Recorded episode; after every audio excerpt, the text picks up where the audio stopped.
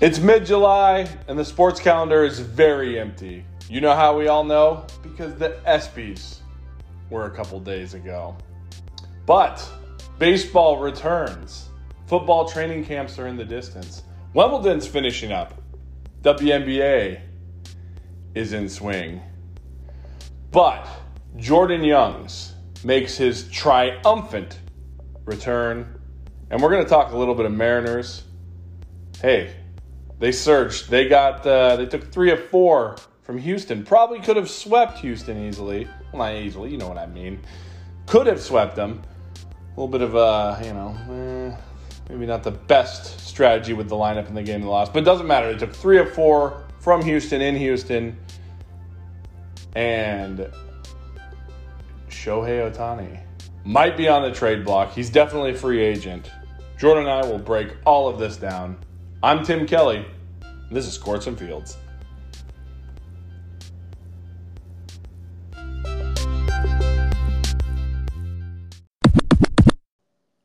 Back again, Jordan Youngs. Jordan, you are the resident Mariners expert for this podcast, and it's All Star break time. Well, it's ending now, but we got to bring you on.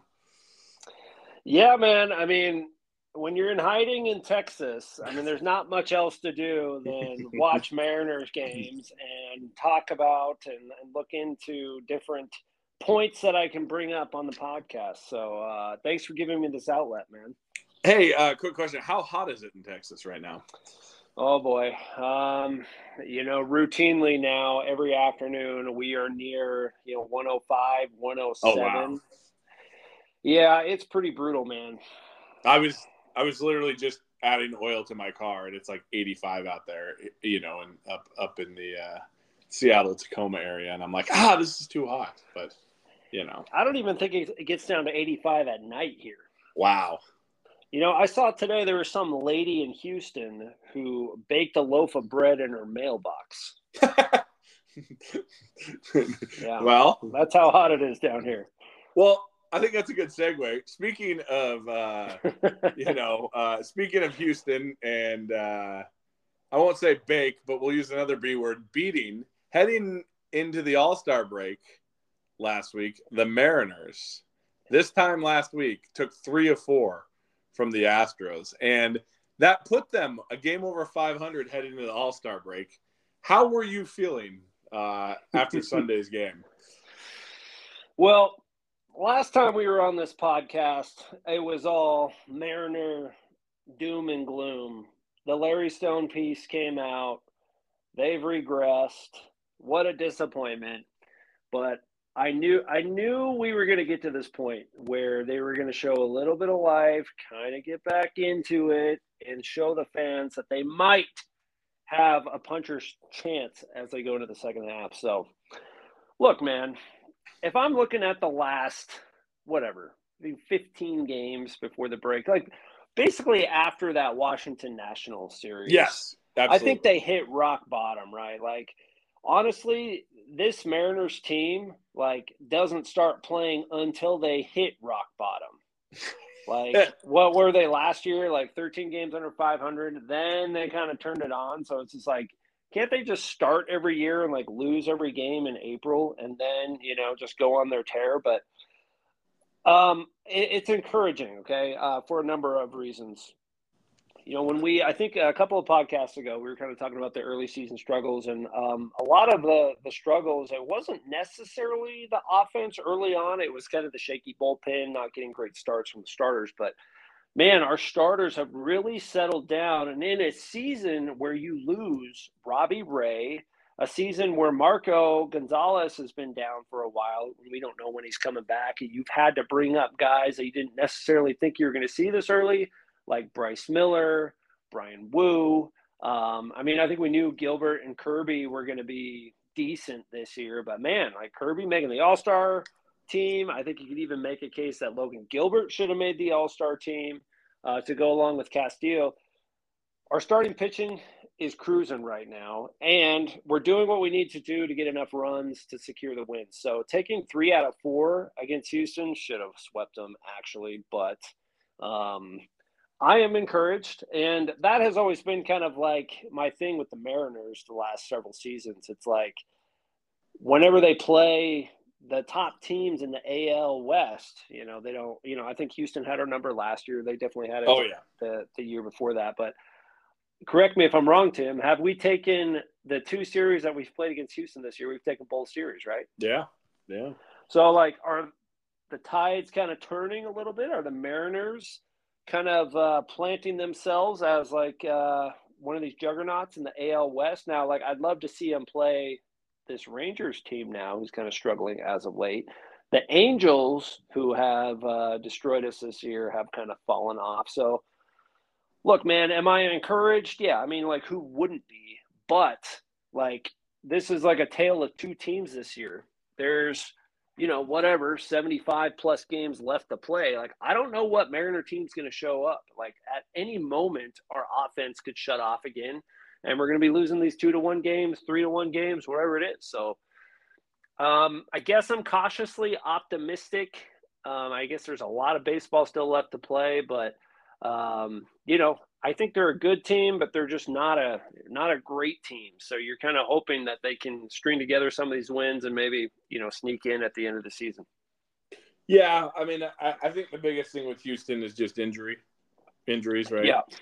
I mean yeah. that that's what's kept them. But hey, you mentioned too. I mean, the Mariners, uh, they're high priced. Uh, probably the pitcher that's making the most because I think Castillo's contract really kicks in starting next year. But you know, your highest priced pitcher through three and a third innings, you know, yeah. the guy yeah. you were expecting to be, you know, your your at least your number two, maybe your ace. I mean, I guess Castillo right. would be the ace, but Ray would be the number two.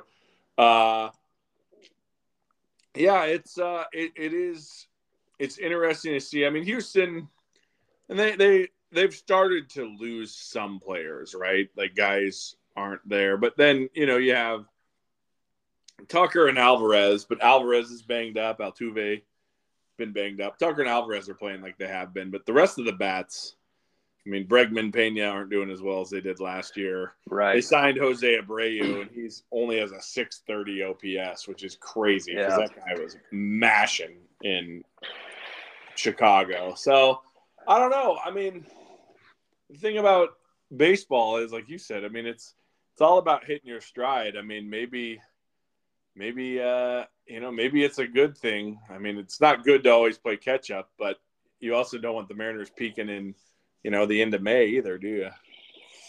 No, and you know, like what, what I love about the Mariners organization is like trade talk heats up, and like Mariners have like one of the things that pretty much all teams covet, and it's controllable, young stud pitching. And we have that. I mean, like, you know, Gilbert, Kirby, Woo, and Miller. And then, you know, we still have some guys like Hancock waiting in the wings. But I remember reading in Moneyball, I mean, Billy Beane talked about it in it. He's like, the strong pitching pretty much gets you to the postseason. But beyond that, it's kind of just luck. You know, it's like oh, really oh, yeah. comes down to like the you know what happens in each individual game, and so um, you know that I think the Mariners formula. I see what they're trying to do, and I mean, like it obviously took a long time to get to this point, but like we just have a organization that's almost like a factory of these young, effective pitchers that we can just like pump through the organization and like that will actually keep us relevant for a long time where we have kind of sputtered here in the last couple seasons is kind of getting these positional players where they need to be and obviously this year with the regression and the odd platoon choices from your boy Scott Servais that I don't understand um, because man, we we got some huge holes in the lineup that you know if we had an average or an above average lineup, like I guarantee Tim, we're we're probably one of the top teams in the AL. Uh, yeah, a lot, lot of interesting uh, things pop in my mind when you when, while you were talking. Uh, you mentioned the controllable assets from the pitchers. Uh, MLB Trade Rumors had a report today. I don't know if you saw it that the St. Louis Cardinals uh, the last place, 14 games under 500 St. Louis Cardinals, are interested in acquiring Logan Gilbert. well, I mean, who um, isn't interested? Yeah, yeah, in right. Yeah, him, right? you mean a pitcher who's only in his second full year, and you'll have another cheap year and three more controllable years. But the the kicker is they don't want to give up Goldschmidt, Arenado, Lars Nootbaar, or Jordan Walker. So it's like, oh, okay. So you know, as you and I always talk about, you know, with with trades, like you got to give something to get something. You know, right. these aren't. It's like we want. I was gonna say we want one of your best players, but uh, this handful of our best players is off limits. It's like, okay, that makes sense. Yeah, it's like, I mean, it, I mean, take for example when the Mariners uh, acquired Kelenic, right? Uh, they were dumping Cano's contract, but to dump Cano's contract, they had to give up a good young controllable asset in Diaz. You know, and it'd be nice right. having Diaz coming out. Uh, well, I guess not this year; he's injured, but you know what I mean. Uh, and we had to um, absorb Adam Dunn's contract. Mm-hmm. Or uh, that too. Yeah. No, not. Uh, or was it done? No, it wasn't done. No, no, no. Yeah, what's his name? Uh, it's gonna kill me. Jay Bruce. Jay Bruce. Jay Bruce. That's yeah, yeah. I knew. I knew who you player. meant. Yeah. yeah. I was like, Dunn's just a massive man that would just yeah, he was he was great. That guy was a guy was a home run and walk machine. But yeah, the uh, the other thing is, um, you were talking about was the Mariners have shown that they are great at uh, identifying pitching and developing that pitching. I mean, you mentioned uh, Woo. Uh, they had a guy this year that they drafted that they kind of comped like Woo draft just happened last week, obviously, but Woo, who they got in the uh, sixth round at a Cal Poly uh, San Luis Obispo, he was, you know, kind of a bigger guy, six two, and he was a good athlete, but you know, might have had a little issues here or there, you know, get hitting his spots. And whatever Mariners pitching lab do that, oh, they fixed them and they identified another small school pitcher then they uh, took another guy, Teddy McGraw, this year from uh, Wake Forest, who probably would have been a first round pick, except he uh, needed Tommy John for the second time in his life uh, right before the baseball season started. So, I mean, they're taking gambles, but they identify the guys uh, that they want. And uh, even now in the draft, they took three high school bats, which they've never done. Their first three first round picks, all high school bats. Right. Yeah, it's interesting to see. And, you know, it's funny, like, as you look at this draft, like, you know, I think you challenged me on this one time, like, and, uh, you know, I still remember it. I was basically saying that, you know, coaches and executives for teams and scouts, like, they're going to have the most advanced, expert, intimate knowledge about players. And so, like, how can really anybody who's outside of the organization and just a casual fan like criticize drafts or play calling and stuff like that? And you're like well why even have like sports talk radio then if like if only the experts really know and like nobody else knows? I'm like well you know i mean i i get that but when it comes to the major league draft like these are guys that the talent is so raw. I mean, like you just said, they're coming out oh, yeah. of high school. Like, how is anybody really going to know unless you're like an advanced baseball scout, like if it is a good pick or not? Because you need them to, to develop three, four, sometimes five years in the minor league system to see their true potential and see if it really was a good pick or not. Um, but you get some fans who like read some article on some like prospect draft prospect website and they're like, oh no, that's not a good pick, or you know, um, you know, we need help now and all that stuff. It's like, you know, come on, like these are high school kids. Nobody has the intimate knowledge of how good these players are or their talent capabilities like these baseball scouts. Well, and baseball is such a different animal, right? Because mm-hmm. you, I mean, you literally are only unless you're going to showcases in the summertime uh, or going to college baseball games, which I don't know many people who do either. You know, it's not like uh, it's not like uh, when you get to an NBA draft or an NFL draft where we've seen these guys play. We kind of know what they can do. Now there's individual testing in all the sports, but yeah, it's uh it's tough to say. You know, there's the grading scale, you know, where they have well, this guy has a 70 run tool, you know, the the outfielder uh, Farmelo that they took. They like they really like him. He's got a 70 run, you know, and it's like 80's the top, right? And you know, right. Well, they really like uh was the guy named Hancock was the batter the I forget I'm I, I'm I forget what his last name was. Uh, I feel like it was Hancock, but that would I don't know why they draft too many Hancocks, but doesn't matter. Regardless, the first pick overall, they were like, or Emerson, maybe Emerson was the last name. Anyways, I'm going down a rabbit hole, but he was like a 55 or a 60 hit tool. You know, they're like, this guy can hit. And I wonder, do you think they're, I mean, it's a huge change in philosophy. You and I were texting back and forth.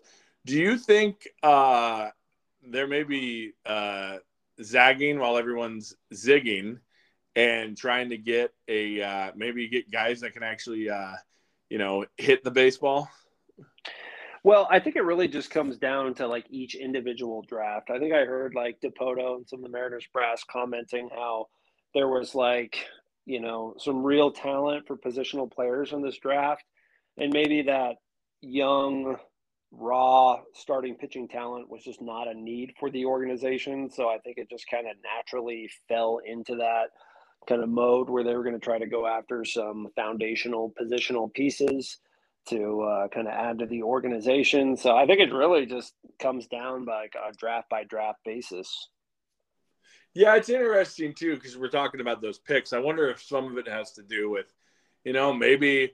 Uh, I mean, some of those guys might want to go to college. I don't think that's the case because, um, you know, they'll throw money at them, but you do have a certain cap that you can go. And if, uh, and you know, for all three of those guys, there's not many more spots you can go uh, higher. I mean, there are some obviously, but all of that being said, I wonder if they're just drafting those guys and putting them through the system, and who knows, they might just be um, uh, trade chips in the future.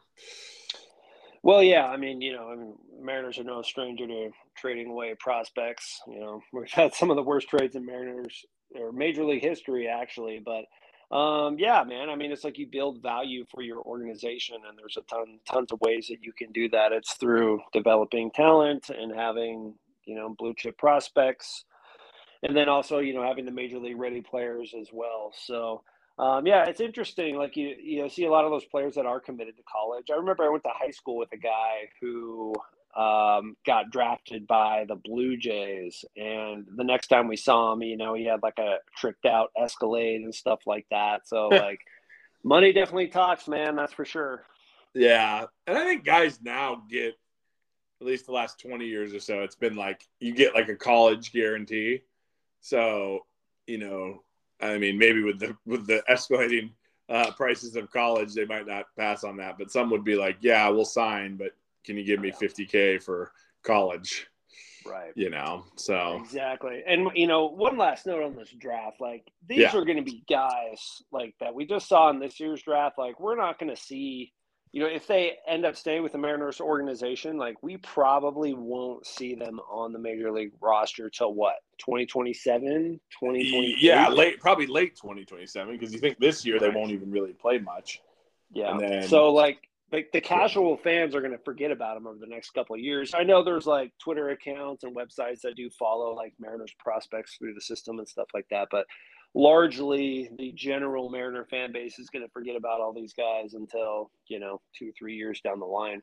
Well, last year's first round pick, uh, Cole Young, just last night got bumped up from Modesto to Everett. So hey. They're they're liking what they're seeing. I mean, he's only what 19, 18 or 19 now, so uh, yeah. Do we got uh, I was gonna say, do we got guys like in AAA that are knocking on the door? I know like the Mariners kind of keep a lot of their pitchers at uh, Double A Arkansas, but like, I mean, is there anybody like knocking on the door in, in Tacoma right now? Well, I mean, you have uh, Marlowe and DeLoach, you know, the outfielders, outfielders, DH guys. I guess you could say, but I mean, they're both like 24, 25, if I think so. The, the, really of hitting prospects.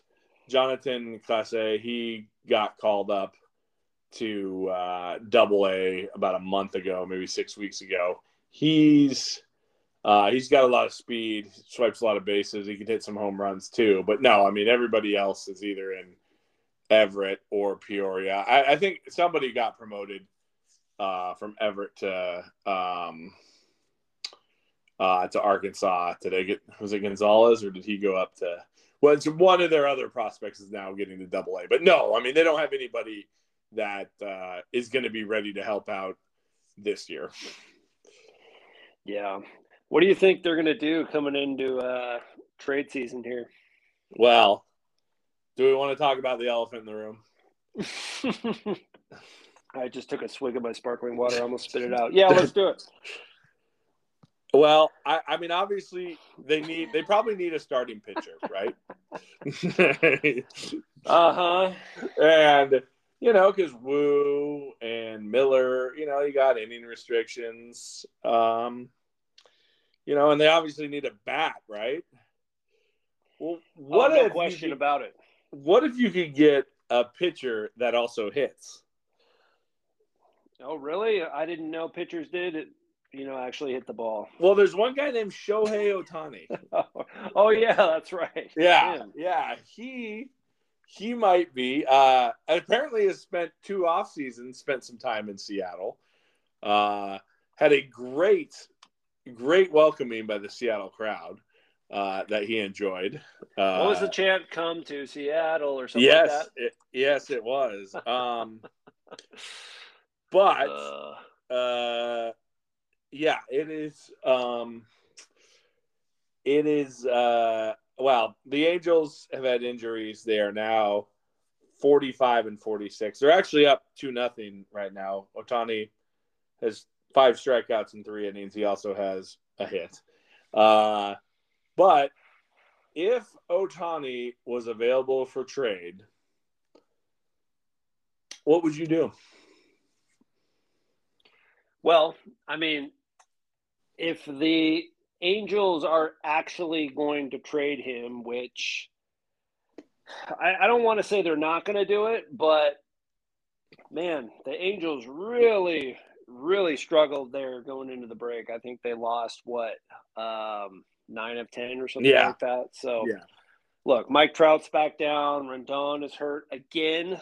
Um, man, you know the Angels just cannot seem to figure it out year after year. But um, if Ohtani is available, um, you're basically getting Ohtani for what 45 games or whatever, not 45, but 75 games the rest of the season, uh, half a season of Ohtani. Um, I think what you're going to have to give up is going to just have too major of an impact.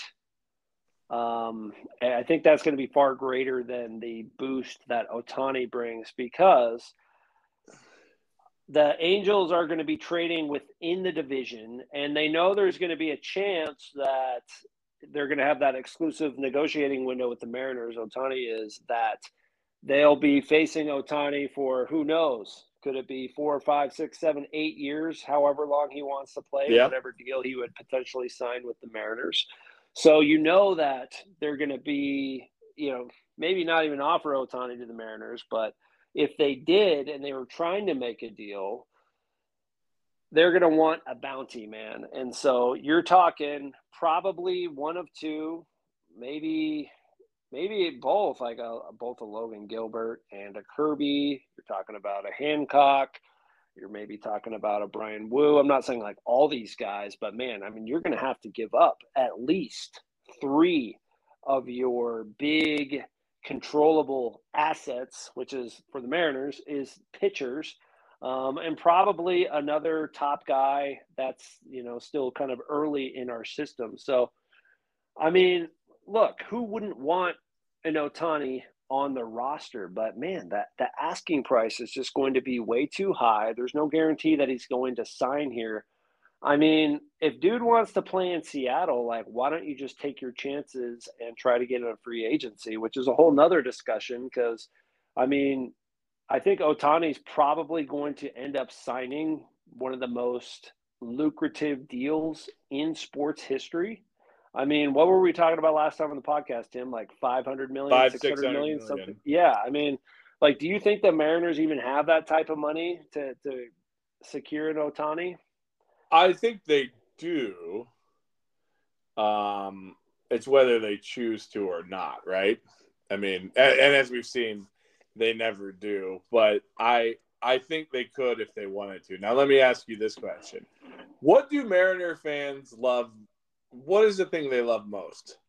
More so than uh, you know, cheeky nicknames for the players or uh, winning games. What do the what do Mariners fans love the most? Um, garlic fries? I'm not sure. Prospects. Mariners fans Okay. love prospects. Okay. it's, it's their favorite thing. Yeah, of course. Yes. It's all they care about. Yes. Um. Uh. So. Um. I just think if you got to give something up, you know, it is prospects, like you said. Uh, a Miller, a Woo, Hancock, Harry Ford. Now you get Ohtani in here. You go on a postseason run. Uh, Ohtani, something Ohtani's never experienced. then he's like, "Hey, I want to stay here because supposedly he doesn't want to move away from the West Coast." You know, I, I I'm just I, I'm just I'm just spitballing.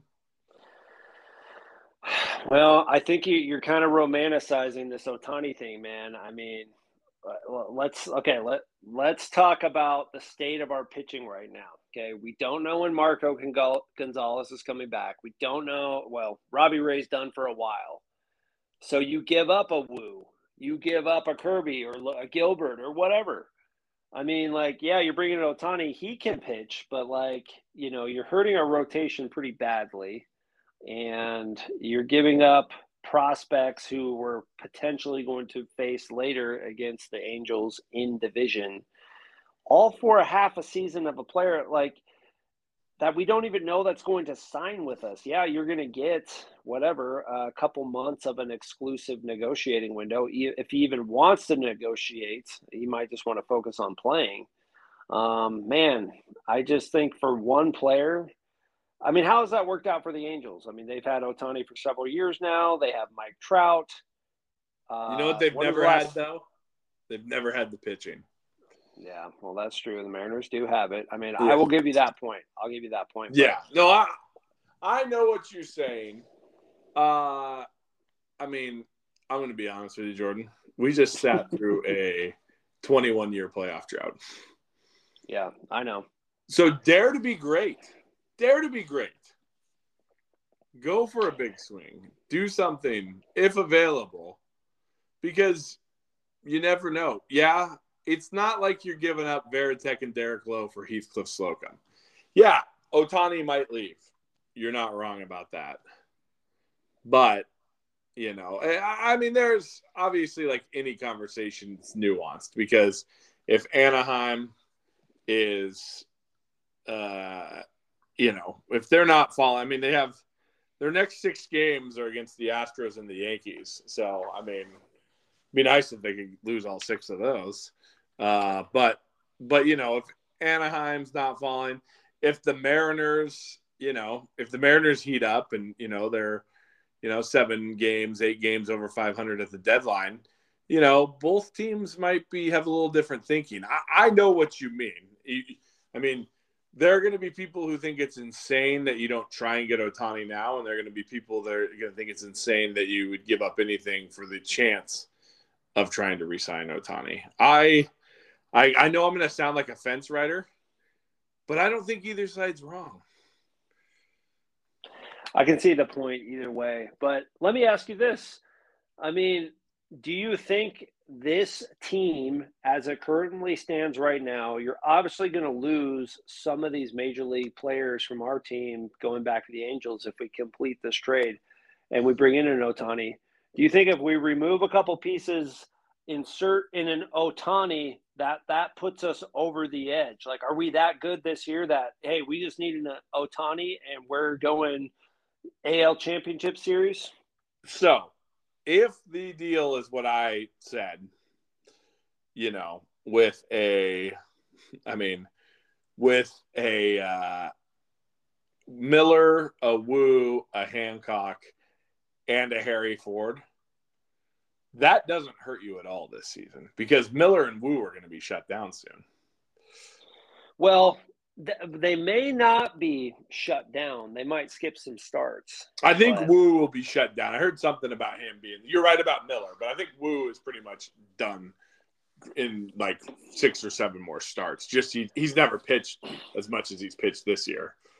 So you got two pitchers down. You bring in Ohtani, Who fills in the other role? Is it like Tommy Milone?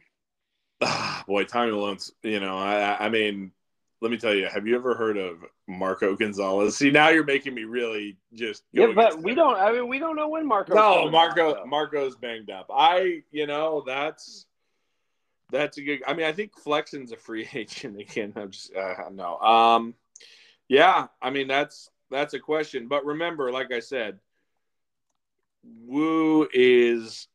I mean, you're not getting a ton. I mean, if you got to trot out Milone, I guess. I mean, who? It's a little dangerous, isn't it? Yeah, yeah. I mean, so like you're obviously losing some sort of uh, firepower on our major league roster to bring in an Ohtani. But like, listen, man, if we can just survive the next 75 games, make it to the playoffs, and then sign Ohtani in the offseason, you're not giving up anybody. Right? Yeah, no, you're not wrong. You're not wrong. But there is something nice to have him in here they make the playoffs, which I mean, obviously, I know it's not not a guarantee, but having him here and experiencing it and being like, you know what, I really like this, and if they throw similar money that other teams are, you know, might want to stick around. I get it, man. No, I get it. I just I am not a big believer in like paying big for like one big player because I just I don't see that it like works out too often. You know, like I guess hindsight with like the Robbie Cano deal with us when he signed that big contract. Um, you know, we never made the playoffs. I mean, he did okay, but we had to overpay to get him to Seattle. Um, you know, you look at the Angels with Mike Trout. But um, I mean, you're right. I mean, like the Mariners are kind of in a unique situation because they do have that young, controllable pitching. But like you got to remember here, like Gilbert's going to hit arbitration years here pretty soon. So is Kirby. I believe it was either Kirby or Gilbert. They tried to extend and they said no uh, a while back. Um, well, I know so that was like, Kelenic. I don't know if it was either of the pitchers. Kelenic said no. I think they offered it to. I would guess Gilbert because he. Got. I think it was Gilbert they offered it to, and he said no. And so, like, those guys are going to be pretty pricey coming up.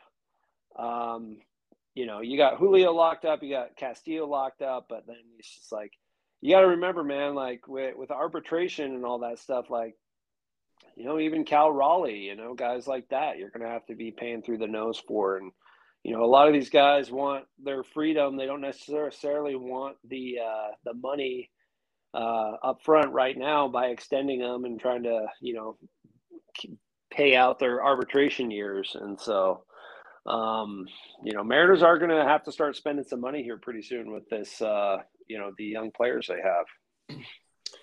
Um, yes, they will. Uh, you know, another thing they can do, uh, your boy Easton McGee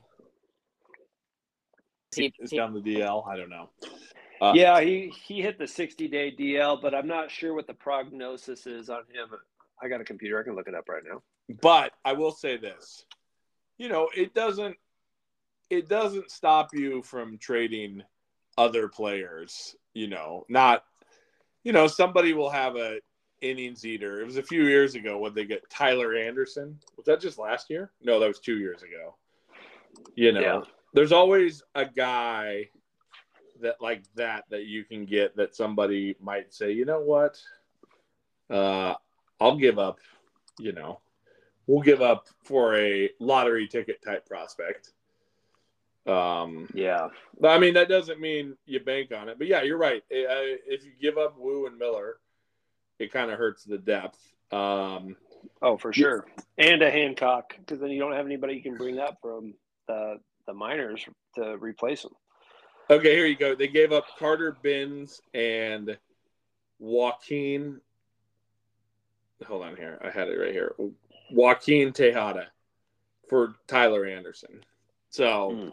I mean, you can give up some lottery, and that was two years ago, and neither one of those guys has hit the majors. Yeah. So, well, let me ask you this, Tim. Yeah. You know, you know, Dipoto's shopping right now. He said as much on seven ten. They're looking for foundational pieces, and Dipoto has done this ever since he got to Seattle. Like that, that's pretty much how he forms. He's formed a lot of these major league rosters with the Mariners is via trade. I mean, you look at the guys that we have now on the major league roster. Like, not a ton of them are homegrown talent, with the exception of a few. Definitely the pitchers, not the position players. And so, what if I told you you can augment this team but not really, you know, hurt our pitching depth and our prospect depth. Um, and then, you know, you would still have a chance to sign Ohtani. Maybe, maybe Ohtani would agree to like a two or three year deal. I don't know. You know, maybe it's not like a long term deal, but like I think there's still ways that we can improve this team for the home stretch and not have to give up such a high bounty. You know, you're right. There are ways to improve it. Um, yeah, and give up the bounty. And yeah, I mean, maybe we'll see what they do because I mean, they might, they still might flip a Hancock or, you know, I mean, do you even get wild? Maybe not this season, but in the off season, do you even get wild and trade like a Gilbert or a Kirby? I wouldn't trade Kirby though. But let's just say a Gilbert or a Kirby for a bat. You know, a similar yeah. controlled bat. You know, man. I mean, uh, it's just so hard. I mean, like obviously those guys are like the most valuable trade chips we have, but man, it's just like, wouldn't you love to have like just next year? I mean, if we Robbie Ray's not coming back next year, right? He's well, next year too.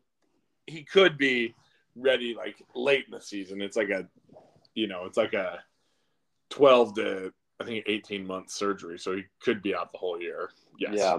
It's just like here's how good the Mariners starting rotation is. Like, you know, they lost two of their key pitchers this year and three really if you count Easton McGee. By the way, Tommy John surgery for Easton McGee, so he's on the oh, show oh, yeah. for a while. But man, so you know, it's like starts later in the season. Good, good.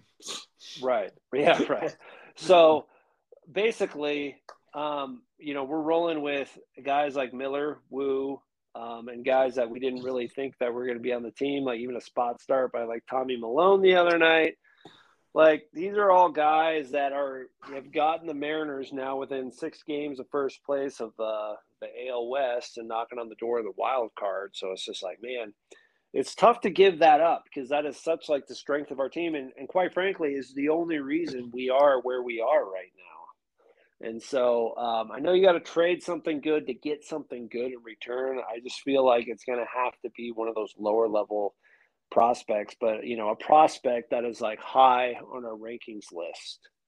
Yeah, and, and, and I'm with you. I mean, they're going to, um, you know, I, I I mean, this is a Tim Kelly pipe dream, and you know, it's funny. A month ago, I would not have I would have laughed at whatever this version of Tim Kelly is saying about uh, about acquiring Ohtani. You know, giving up prospects. Just wait. But uh, it's um, you know, I, I I just think when you have a chance to get that player. Now they say the Angels might not do it regardless because you don't want to. Artie Moreno doesn't want to be like the Red Sox owner trading Babe Ruth, right? Right, right. Yeah, but but if you don't think he's going to sign with you, which I don't really know why he would at this point. I mean, they no, they he wants solved, to win. Yeah, they haven't solved their issues, right? Yeah, and and Trout, as much as I love Trout, he's you know, like anybody, he's on the wrong side of 30. Well, not anybody, but I mean athletes. I mean, you and I are on the wrong side of 30 too, but uh, 30 as well, I should say. But no, I mean, you're on the you're on the right side of 30, I'll say. Um, I feel like Trout's going to want out at some point too, but like, who's going to take on that contract? Well, that's the problem, right? I mean, it's like you see that in basketball, like. Uh, it's different in baseball, but basketball, you, you know, if you, you stay with the team that drafted you, you can get all these extra provisions for money, and then these guys sign these big contracts. Uh, you, Portland's doing it with Lillard right now. He signs a five-year contract, and after the first year, he's like, "I want to be traded," you know. And yeah. you know, all these other teams need to find a way to acquire him, but they're not getting good values on the return. Right. Um, exactly. Um, but baseball's a little different. But right. Yeah, I, I, uh, yeah, it's tough. I mean, I, I think you're right. The smart thing to do is to maybe wait and hope you can, hope you can get them right. I mean, that's that's probably what's going to happen. But if you could get them in the room two months earlier, I'm just saying. Yeah, I mean, I know they do like that exclusive negotiating window. They did that with Luis Castillo, but let me uh, let me test your your Mariner part of your brain here. Uh-oh. What was the last trade that the Mariners did with the Angels? Can you name the two players? Mariners and Angels. Uh. We gave up a pitcher. We got a hitter in return. A pitcher and a hitter. I I don't know. Who was it? That was your boy Kendrys Morales, and we traded uh, Jason Vargas. Okay, my I should have known that one. That was I thought it was going to be more obscure than that. No. I kept I kept thinking of our great free agent signings from the Angels, like Scott Spiezio and uh, oh gosh, Chone Figgins. Oh man, you know the only reason we signed Spiezio is because he got like that. Wasn't it a game-winning hit in the World Series or something? Yep. Yes, sir. Yeah, one hit. Oh yeah, no, it was dumb because they let David Bell go. I, I, was a big David Bell fan. Uh, oh yeah, I love David Bell. Yeah, he's a good third baseman. Yeah, I, I some say he's the greatest Mariner third baseman of all time, and people say no, Beltre was better. I said okay, but then people try and tell me Kyle Seager is better, and I, I'm not buying that one. I think Mike Blowers, man, he's got oh, there the conversation. No, Russ I mean, Davis. Russ Davis, there you go. No, Seager, Seager and Beltre have statistically been the best third baseman, but you know, they've, they've had some good good third basemen come through there. Yeah, I, I mean, I know Jordan. I mean, maybe I'm getting a little too crazy with it, but I, I, I think, you know, there's gonna have I get to, it. Yeah, I they get, get yeah because like who wouldn't want a, an Ohtani on your team, but like like okay you insert Ohtani on the mariners like yeah they probably instantly become probably american league championship contenders but man you got to think about what we're giving up and is that a bigger impact than the positives that Ohtani would bring and like i am not convinced that mariners owners are willing to pay an Ohtani. well that's the biggest thing right yeah that's that's the biggest thing. Are the Mariners owners willing to dish out the most lucrative contract, perhaps in sports history? Well, the ba- the contract will be the biggest in baseball baseball history average per year. Um, yes, it, it'll be you know that there are some reports saying that Ohtani might just want a three year deal. Well, I mean, that would be a little more palpable. I, I would think that would be something that the Mariners would be willing to do. But like, if you're talking like five or six hundred million over whatever it is going to be 10, like 11 years 10, or whatever. Yeah, I mean, yeah. man, because like you know things go south with the team. You're in year six, seven. Like, are you uh, and you're stuck in that Ohtani contract? Like, that's really. I mean, that's that would be the beginning of you know another 21 year playoff drought because that just really hamstrings the organization to bring in new players and better players. Yeah, that's true. And, you know, I mean, you have to look no further than uh, Uh, I think the contract's up this year, but Detroit with Miguel Cabrera, I mean, he can't even hit the ball anymore. Last two years, it's been. It, dude, I was actually shocked to see that he was still playing. Yeah, well, because he's Dude, making dude's like, what 41, 42? Yeah, he's he's right up there. No, it's crazy how much like the incentives were if you like finish top ten in MVP, but like right now he's like I, I bet he's making it's like thirty five or something, and he's garbage. He's been I, I looked at the numbers. This is a couple weeks ago. Like he like that obviously like the first five years of the contract he was worth it, but to your point about signing Ohtani to a ten year deal, like the last five six years of the deal, he has been yeah like offensively uh you know if you're gonna go with offensive war like when he got to detroit like he had a seven, a seven nine, a seven seven, a nine one, a five two, a four eight, a five four war season offensively. And then since 2017, 0.2, 0.7, 0, 0.1, negative 0.2, negative 0.9, negative 0.3. Yeah. And he's made so much money in that time. Oh, I mean, yeah. since, yeah. since that happened, it's been 28 million, 30, 30, 30, 30, 32, 32. right. Right. You know, And so, you know, I mean, you, you talk about like the money and stuff. It's like, are the Mariners owners and the fan base like, are we so hungry for a World Series title that we're just like willing Yes. to like I throw didn't out think you were gonna dollars? Listen to the rest of your question. I'm saying yes. Sorry. Sorry. What? like you will spend every last dollar that it takes to put us over the edge, but it's like realistically and logically, is 2023 the year to do that, or do you need to wait another year to have you know Julio in year three? Um, some of you know, you know Kirby and Gilbert in year three, which is like you know, can you imagine them being much better? I mean, they're already so good. So, I mean, is the, is the time to strike now, or is it two or three years from now? So, I will say this kind of what we were talking about. I don't know what I I think they're kind of in a weird spot right now. The Mariners that is because they they don't we were just talking about it, you know, 15 20 minutes ago. They don't have any hitting prospects ready to come up, right? Right. You know, I mean, you have guys that are, you have Shiner, you have DeLoach, you have Marlowe, but those guys haven't really been considered. You know, you've got your Haggertys and your Trammells who are, I mean, as they've shown us, you know, they're very good AAA players and they're, you know, I mean, they're Quadruple A. quadruple A. There you go. Yeah. So you're kind of in limbo until your prospects that are just hitting Everett today or are in Everett or are in double A.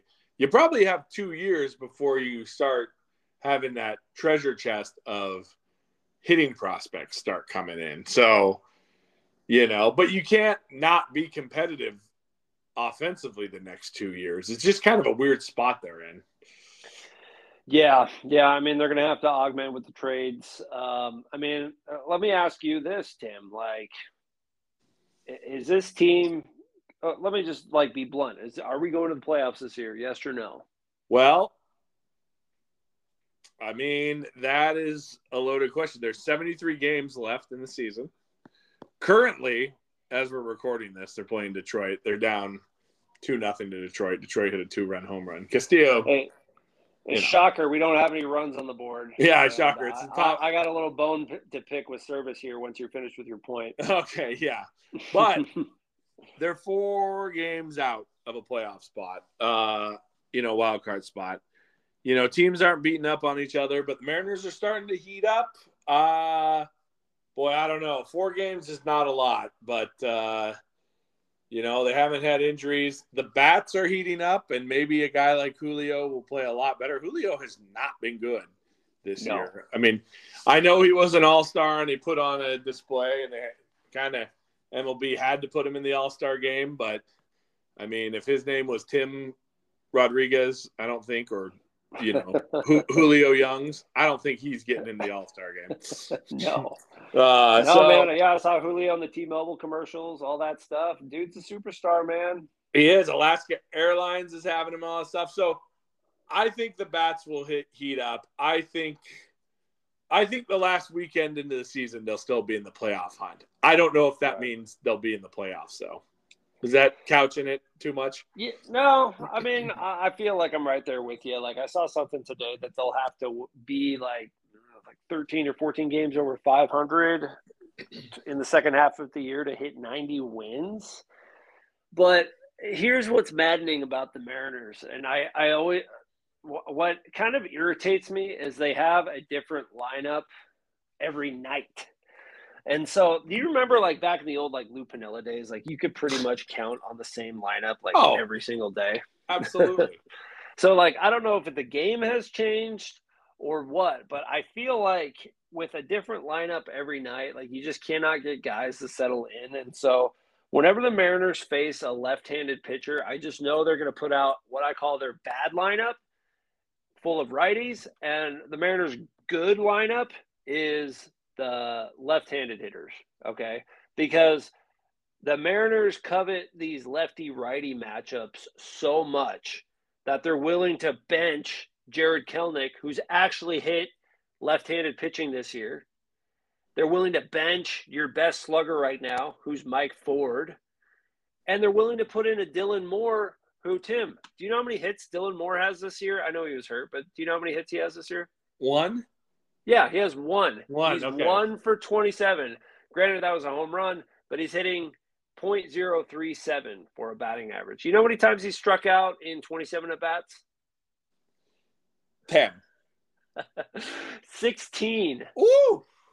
So you got a guy with an over 50% strikeout rate that you're willing to put in left field. That's not a power Jared- hitter. No. And this was supposed to be the sink or swim year for Jared Kelenic. And you brought in you brought in Pollock to platoon if Kelenic doesn't work out and he proves that he can only hit right-handed pitching. But he he's hitting left-handed pitching this year. And they sit him for Dylan Moore. The Mariners are so hell-bent on getting Dylan Moore's back going that they're willing to lose games, in my opinion. I don't get it. I don't know why they're doing it.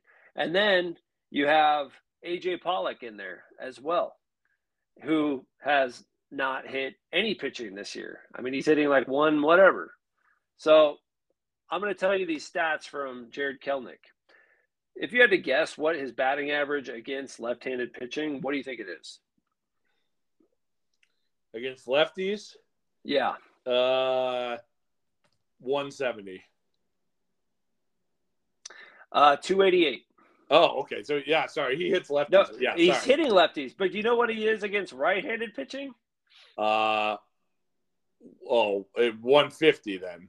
No, it's like 232. Oh, okay. I, just Kelenic used- went on a little run there at the end of the end of uh, the first half of the season, kind of boosted. That's true. That's true. But um, I got to make sure that I'm looking at. Well, I he- he's been- career. He has not been. Yeah. He has not been playing well. No, I mean, no, he hasn't. I mean, like compared to how he started, Yes, but like, are but uh, are you really benching Kelenic for Dylan Moore? You know, to get Dylan Moore in the lineup or AJ Pollock in the lineup? no. I No. mean, well, it's like it's like today when you're talking about Mike Ford, right? Uh, yeah, you know, I, I, I looked up the numbers before, you know, and they, they don't want to play him against, they don't want to have him hit against lefties. And he heading into uh, tonight's game, well, he's not playing. This season, he's like one of three against lefties. Like it's yeah. So they don't they don't play him against lefties. they don't play him. Yeah, he's one of three with a double against lefties. But if you look at his career, you know, which is probably a better sample size, he lefties, he has a 916 on base percentage or nine uh, uh, uh, OPS. OPS. His, yeah. his on base is not great, but he has a 617 slugging against lefties. I don't get it, man. It- so why? I mean, why? Why does Servais and Dipoto covet this lefty and righty thing so much to where they're willing to just sit down our better players and put in worse players. I mean, it really is th- as simple as that. Why?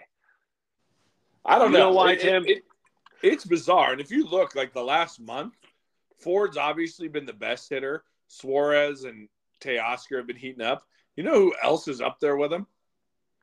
Who's that? Guy who's batting right now on my TV screen, JP Crawford, in terms of like OPS. Oh, my boy JP. You know I love JP. Yeah, I know you do. You're a huge JP fan. You're the biggest JP fan I know. He is he's heating up, man. I mean, he's been playing well. All those guys have been better than Julio. All those guys have been better than Ty France. Your two all stars from last year. By far. You know. In theory, Yes. your two best hitters.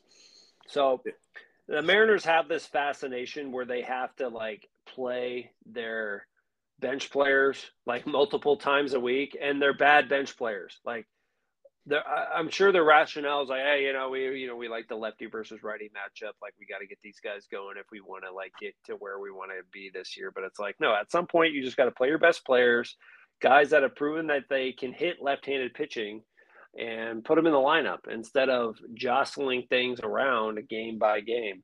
Um, I actually I have a few acts to grind with Servais. Like, don't get me wrong, I think he's a, a solid major league manager. And as you and I always talk about, Tim, you fire a manager, who else are you bringing in, right? You know, Yeah. so I don't think Servais is so bad to where you fire him. But one thing that is unforgivable in my eyes is when he robbed Logan Gilbert of a complete game early in the season. I texted you about this. I was You pissed did. off about it at the You time. fired up. And then I was I was kind of justified later because when he was taken out of the game against the Oakland A's earlier this season with the lead, granted it wasn't a shutout, but he has 79 pitches going into the ninth inning and they pull him. And he even said after the game, you know, like he's not going to throw his manager under the bus in a post game interview, but he's like, hey, you know, like I would have liked to finish that game. And you know that everybody else on the team would have liked to see him finish that game too. And so uh, it was either, I think it was on 4th of July, Logan Gilbert pitches a complete game shutout. I was shocked that they sent him back out there for the ninth. And you see after the game, you know, the players coming around him in the locker room all celebrating and they're all excited. And I think even like Tom Murphy said, you know, like, I know this is big for Gilbert or Logan, but like this is so big for the team too. And so Scott Servais not only robbed Logan Gilbert of that special moment early in the season, but then he robbed the entire team of it too because, you know, whatever his reasoning was, like, hey, we need to get the bullpen some work, you know, like giving the bullpen what 15 extra pitches like over the course of a season in that one night like that's not going to do anything. I think he made a bigger impact on the team. Granted it was a negative one by not letting gilbert come out and finish that game. A young pitcher to get his first complete game i think it could have set the tone and they could have been a little bit you know would have they won more games maybe maybe not i don't know i don't know if it would have been that big of a difference maker but he robbed the team of a special moment and I had to get that off my chest. I've been holding on to that one for a long time. well, let me ask you this. You mentioned the conversation you and I always have. Okay. Uh, you know, we, we did this bordering uh, headed into football season, which I will uh, eat crow on when I was like, yeah, you know, I want I'm Team Russ, you know, and Pete, the game the game's passing by. Um, but uh, the uh, I guess I didn't say quite the game's passing by, but you know what I meant. But uh, I I was I was in favor of firing Pete uh, or letting go of Pete if it was to keep Russ. Now let me ask you this: Servais has been here a while. 2016 is that when they showed up? 2016. At some point, do you just need a new a new direction, a new voice? well, that's hard, man, because dude's gotten us two ninety win seasons um, at the helm, and so He's I mean, the only I don't- manager besides Lou Piniella to take a team to the playoffs. Yeah, I mean, so can you can a manager? I mean, just for that, I mean, it's like you don't you, you you fire managers that get you a 60, 70 win seasons, you know, like back to back. But like, I, I don't think the Mariners' problems are the managing staff. Although, like, I don't get this platoon nonsense, and I think Servais was not thinking straight when he robbed Logan Gilbert earlier this year. But I think largely he's a good manager, and I think largely like I mean, who else do you really bring in? I mean, it really comes down to the players that you have on the field and like what they're capable of doing and the roster construction. Quite honestly, I, I think Servais is a good in-game manager. Like dude, dude's had some blunders over the years, especially last year in the playoffs with that Robbie Ray thing. Like that kind of blew up in his face. But like, yeah. you know, can you really judge him on you know the three things that I'm pissed off about him about? I mean, largely he's been pretty good. So. I, I don't. I think Servais is probably the least of the Mariners' problems right now, and okay. I think they need to focus on getting some like foundational positional pieces that are controllable and who can deliver some results on the field. Okay. Okay. Well, we kind of touched on it. You asked me, you know, if I thought they'd make the playoffs. So let's let's put a little put a little predictions in stone here, okay? Okay. Uh, you know, we might be eating crow. Uh, so you asked me, do I think they'll make the playoffs? Uh, and I, I guess I didn't give you an answer. I'll say this: I don't think they'll make the playoffs. But I think they'll be in it till the last weekend of the season. I'm trying to like put in like look into my crystal ball.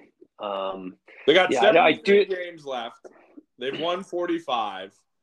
So I mean, you kind of have to go probably 45 and 28, which is a that's a that's a lot of wins. Yeah, I mean, what is that? 17 games over 500? Yeah. Um, I think I'm with you, Tim. I mean, if I'm looking into this crystal ball here, this oh, is yeah. a team that is not as electric as they were last year, specifically in coming back and winning games that they had no business winning. I watched them firsthand, Tim, go to the Rangers um, up in Arlington and – down five to two going into the top of the ninth, come back and win that game. Yeah. I don't see that this year, man. Um, now, granted, I think our pitching is a little bit better this year.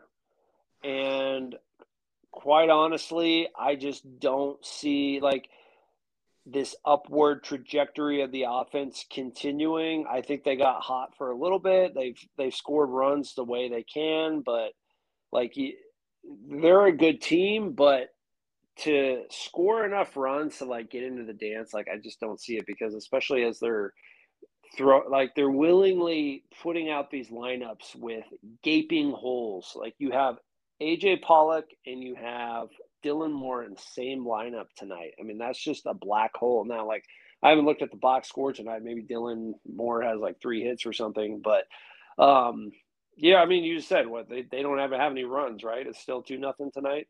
Uh, Eduardo uh, Rodriguez has uh, six strikeouts through uh, four innings so far, and his last start he got touched up for uh, five earned runs in four innings against the Oakland Athletics.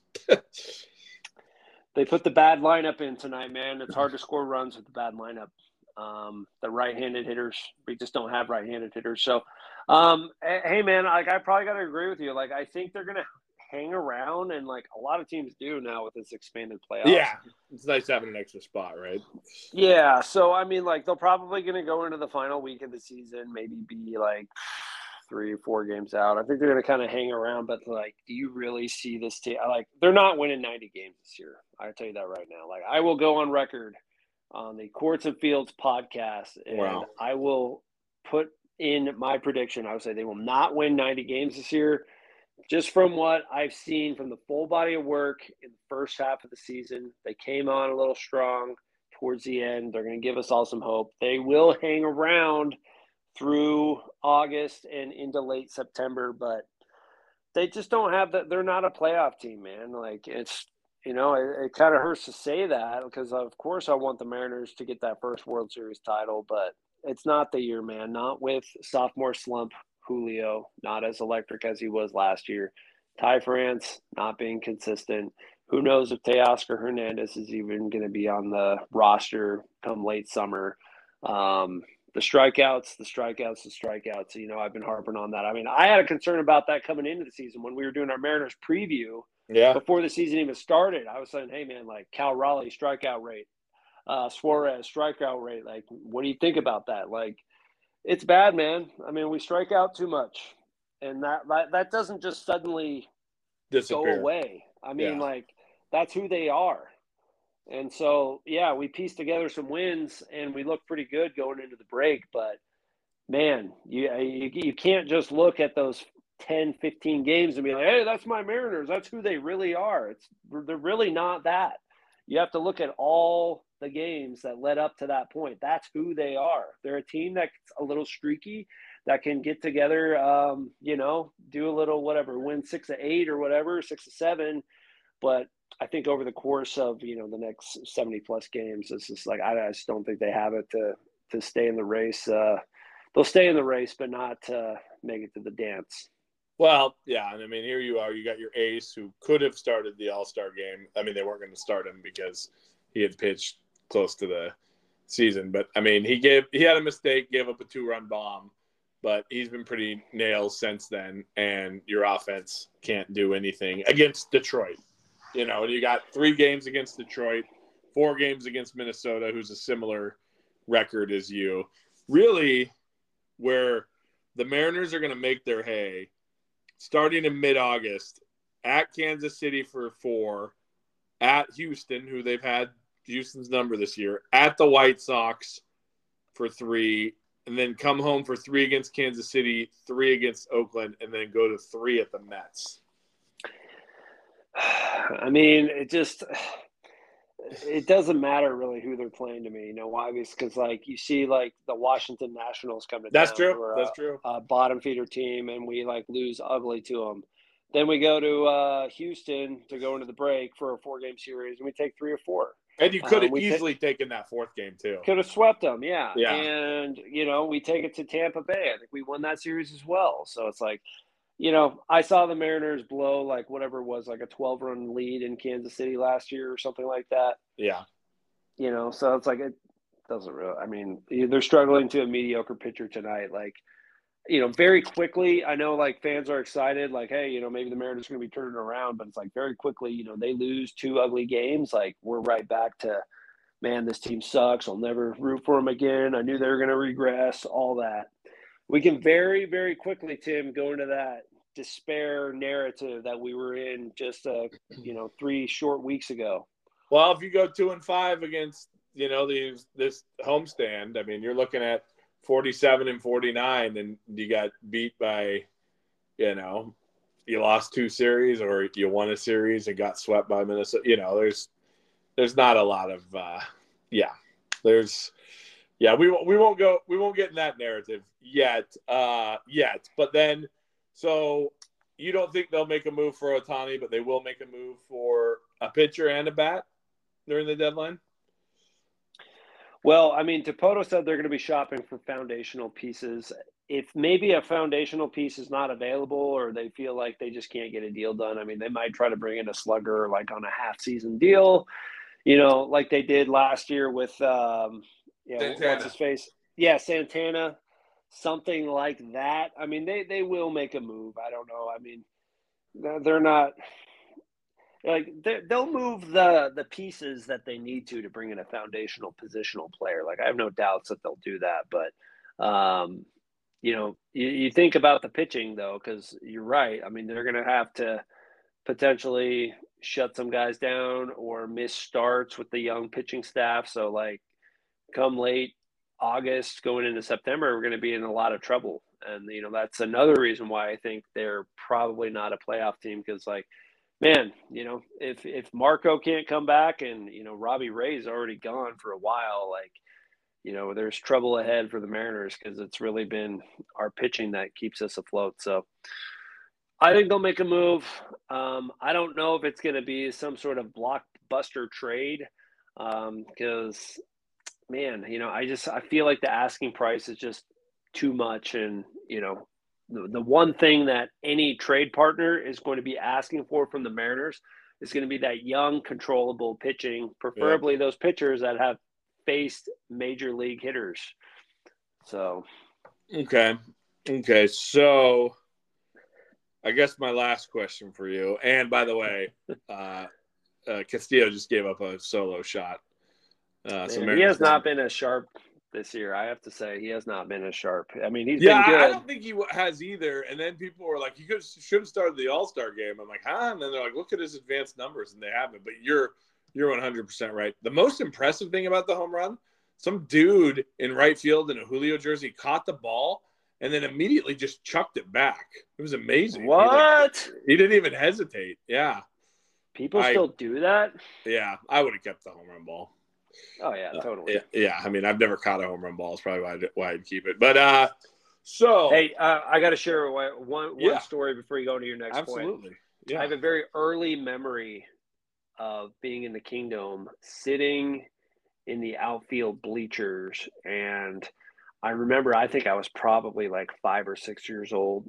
I think it was like Wade Boggs or somebody who hit a home run out into the outfield bleachers, and the ball was coming like right towards me and there was like some guy in the row in front of us that like desperately wanted the ball and like dove for it from the row in front of us, like knocked my sister over, who then knocked up over my other sister, and then knocked over me.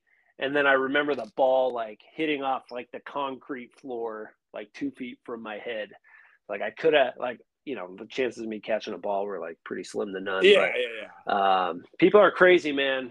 People are. If I ever see that guy again, I'm gonna give oh, him a yeah. piece of my mind. He might be in some undisclosed location in Texas. Yeah, he might be, and I'll find him too.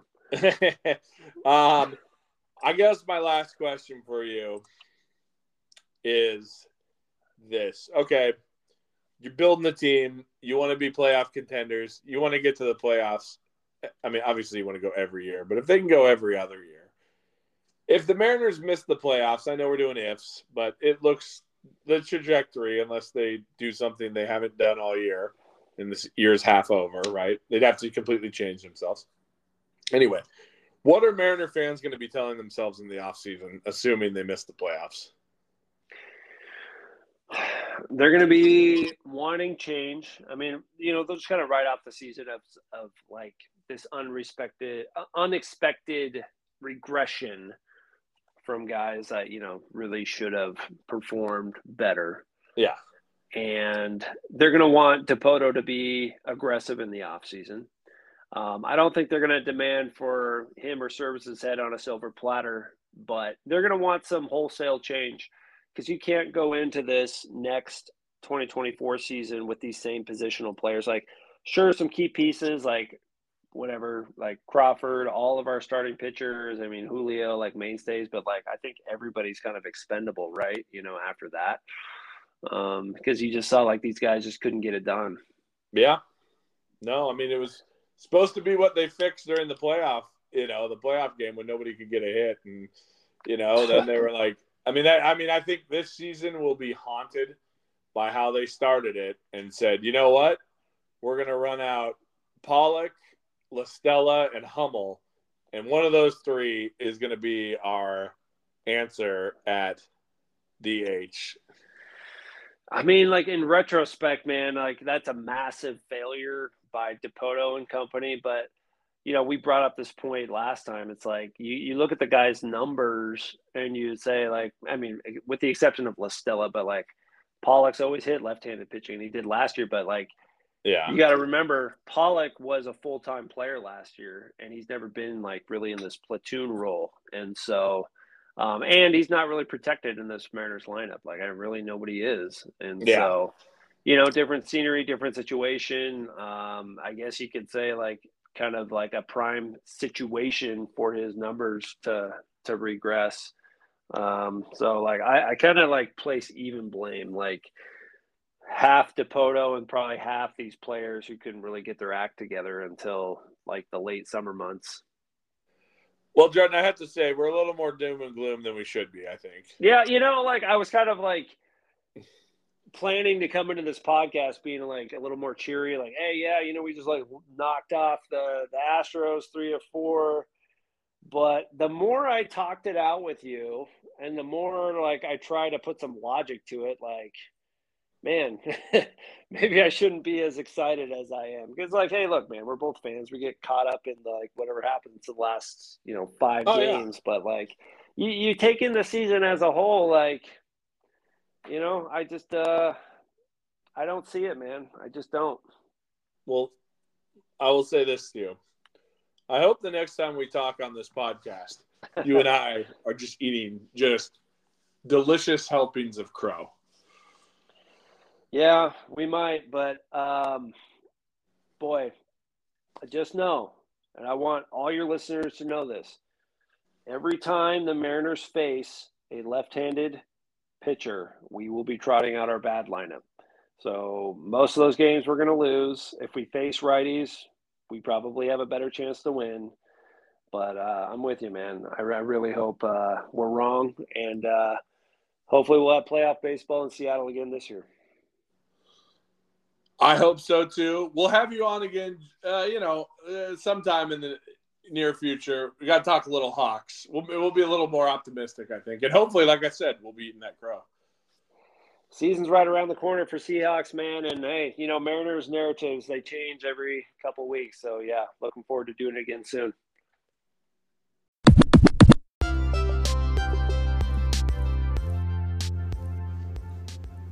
Like I said, hopefully Jordan and I are eating lots of crow. And you know what? That's what makes sports great. You can be 45 and 44, just an average team at the break and then, you know, maybe you win 45 games in the second half, you know, and kick that winning percentage to over 600, and boom, you're in the playoffs. Well, we'll be a little more cheery next time, I think. Whoever my guest is. We haven't booked one yet. But when we do, we will be more cheery. I promise.